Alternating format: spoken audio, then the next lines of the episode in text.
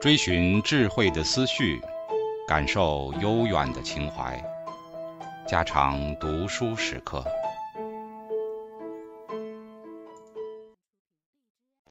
警告：慎入，非专业朗读，听后可能出现且不仅限于挺尸等严重不适，另切勿洗耳，以免污染水源。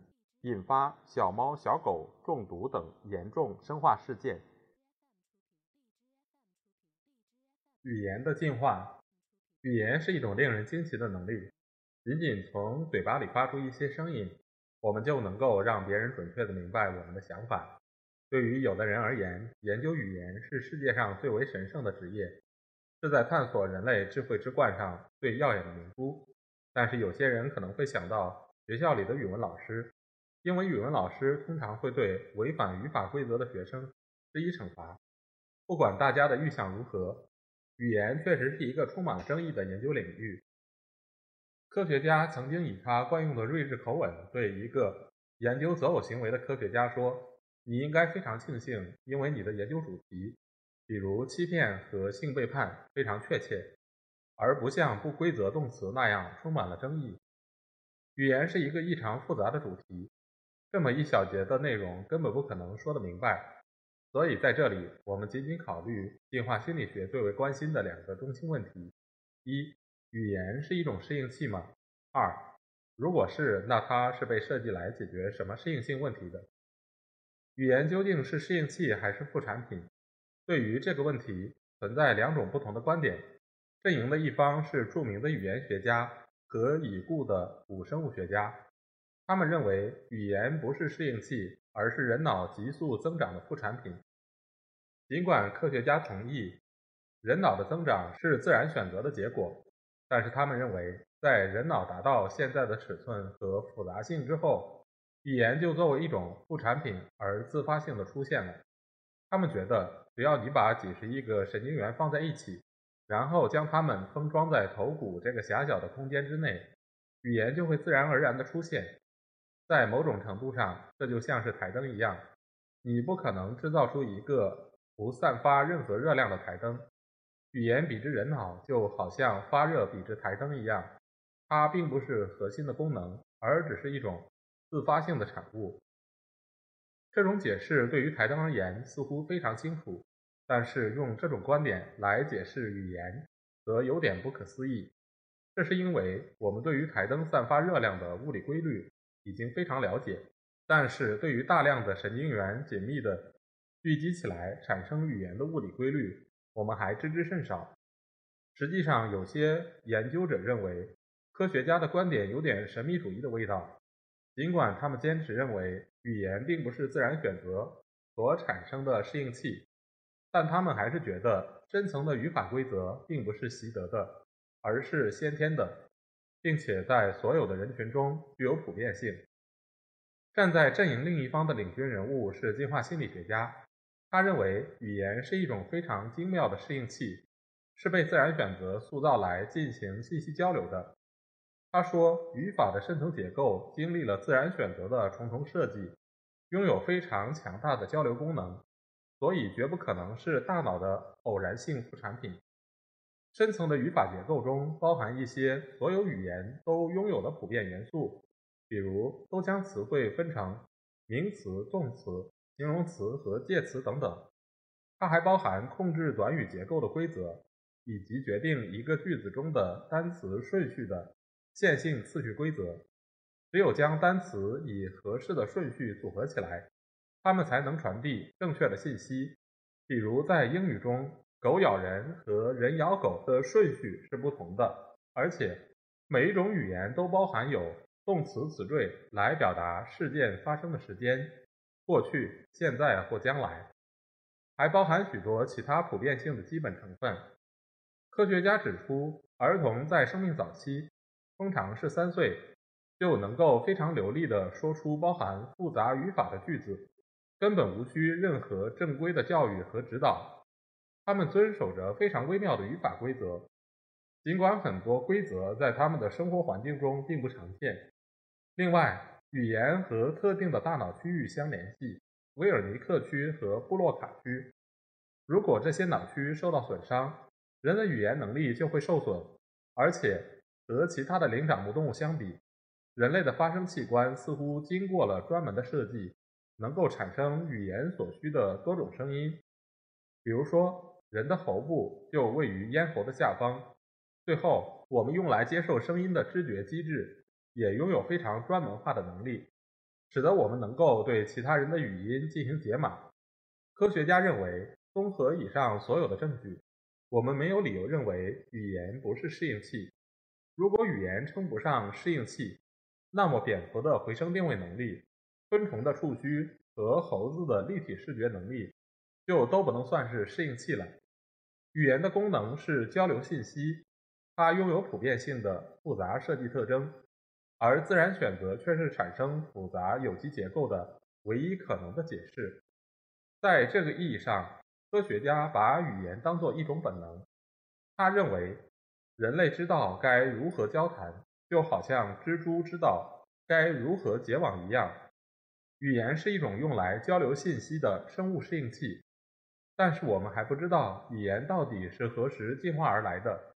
有人认为语言的历史非常短暂，大概只有四五万年的时间。随着语言的发展，艺术、工具、技术和人造物等创造性的事物开始大量涌现。这种观点我们在第一章就曾经讨论过。但是有些研究者认为，语言出现的时间可能要早得多，大概是五十万年前。另外，还有人认为语言是随着直立人的出现而发展起来的，这也就是说，语言在二百万年前就已经出现了。不管语言是何时得以进化的，也许这是个不解之谜。我们还有一个更为重要的问题需要探讨，那就是语言为何能够得以进化？语言进化来解决什么样的适应性问题？关于语言功能的主流理论认为，语言有助于交流，即。有利于个体之间更好的交换信息。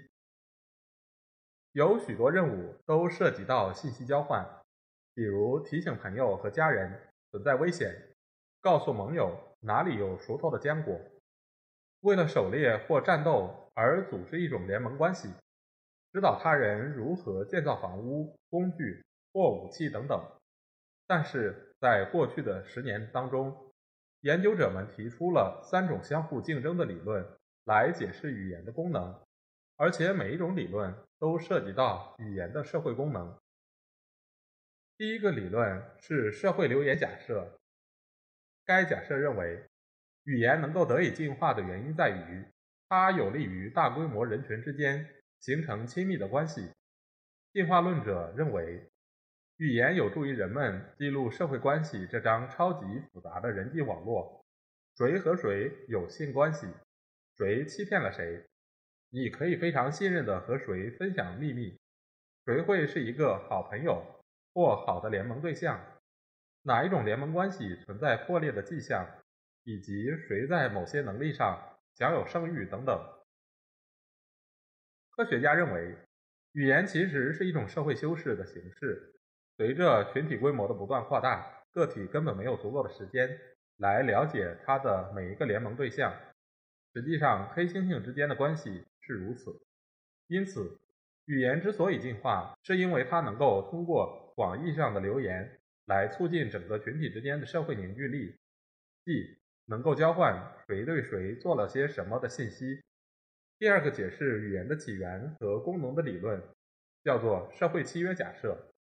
根据这一假设，当大型的狩猎活动出现时，留守在家的配偶成了一个很麻烦的问题。男性出去狩猎时，女性独自待在家里，很容易越轨或被人侵犯。所以，语言有利于男女双方表达明确的婚姻契约关系。男女双方可以公开地陈述他们的婚配约定，向双方，同时也是向群体中的其他人传递这样的信息：我们的婚姻关系。不容他人破坏，但是这个假设面临着几个严重的问题。它不能够解释大规模群体的社会凝聚力是如何开始的，不能解释其他物种为什么无需借助语言就可以解决上述这些配偶问题。也不能解释婚姻契约的失败频率为何如此之高。第三种假设叫做砍天者假设，这个典故出自于阿拉伯传奇一千零一夜。为了保存自己的生命，谢赫拉扎德每天都要用一些有趣的传奇故事来取悦国王。这个假设认为，人类的大脑在本质上和孔雀绚丽的羽毛是一样的，它们都是性选择所塑造形成的器官，用于向潜在的配偶表现自己优越的适应性。实际上，能说会道的人善于通过幽默、智慧、奇异的故事和文字的魅力。来吸引潜在的配偶，而说话含糊不清、支支吾吾的人则处于劣势。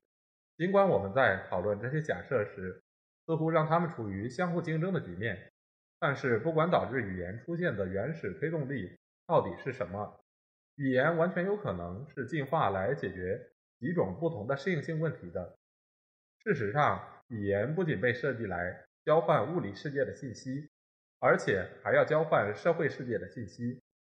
所以，有关语言功能的主流理论，语言主要用于交换信息，是无可厚非的。然而，一旦语言得以进化，我们就没有理由相信自然选择会把语言的作用限制在它的原始功能范围之内。语言的功能得以进一步的扩展，能够用于形成亲密的社会关系，监视欺骗者的行为，向潜在的配偶献殷勤，形成婚姻契约，以及。和相邻的群体建立和平条约等等，语言还可以用来影响和支配他人，这也就是所谓的马基雅维利式的智力。例如，经验证据表明，人们常常使用语言来操纵一个人的社会声誉，比如在择偶竞争中诽谤自己的竞争对手。总之，尽管早期的理论主要把交流信息当作语言的进化功能。但是语言有可能继续进化，用于解决各种各样的社会适应性问题。这种观点得出了本章的一个重要主旨。尽管之前的研究者只是在认知心理学这个子学科内对语言进行探讨，但是从逻辑上来讲，对语言的研究根本不可能完全脱离社会心理学这个子学科。这正是我们即将要讨论的主题。